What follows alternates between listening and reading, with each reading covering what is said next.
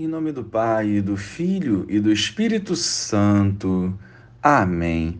Bom dia, Jesus.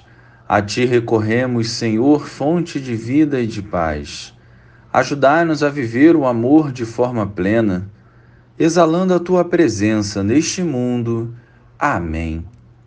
Naquela hora, os discípulos aproximaram-se de Jesus e perguntaram: Quem é o maior no reino dos céus? Jesus chamou uma criança, colocou-a no meio deles e disse: Em verdade vos digo, se não vos converterdes e não vos tornardes como crianças, não entrareis no reino dos céus. Quem se faz pequeno como esta criança, esse é o maior no reino dos céus. E quem recebe em meu nome uma criança como esta, é a mim que recebe. Não desprezeis nenhum desses pequeninos, Pois eu vos digo que os seus anjos nos céus veem sem cessar a face do meu Pai que está nos céus. Louvado seja o nosso Senhor Jesus Cristo, para sempre seja louvado. Jesus conhece profundamente o coração do homem. Nada passa despercebido aos seus olhos. O lado humano dos discípulos vislumbravam quem seria o maior dentre eles. Essa tentação pode acontecer na vida de qualquer servo e nós precisamos estar atentos para não alimentarmos a vaidade em nosso serviço.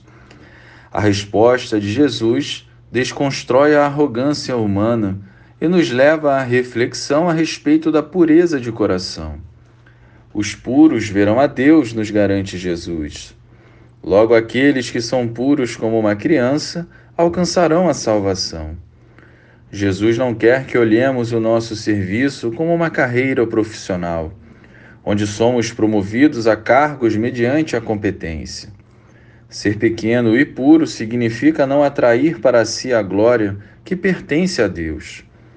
Quando desejamos aplausos, reconhecimentos e elogios, alimentamos a vaidade, que nos desvia da essência do serviço.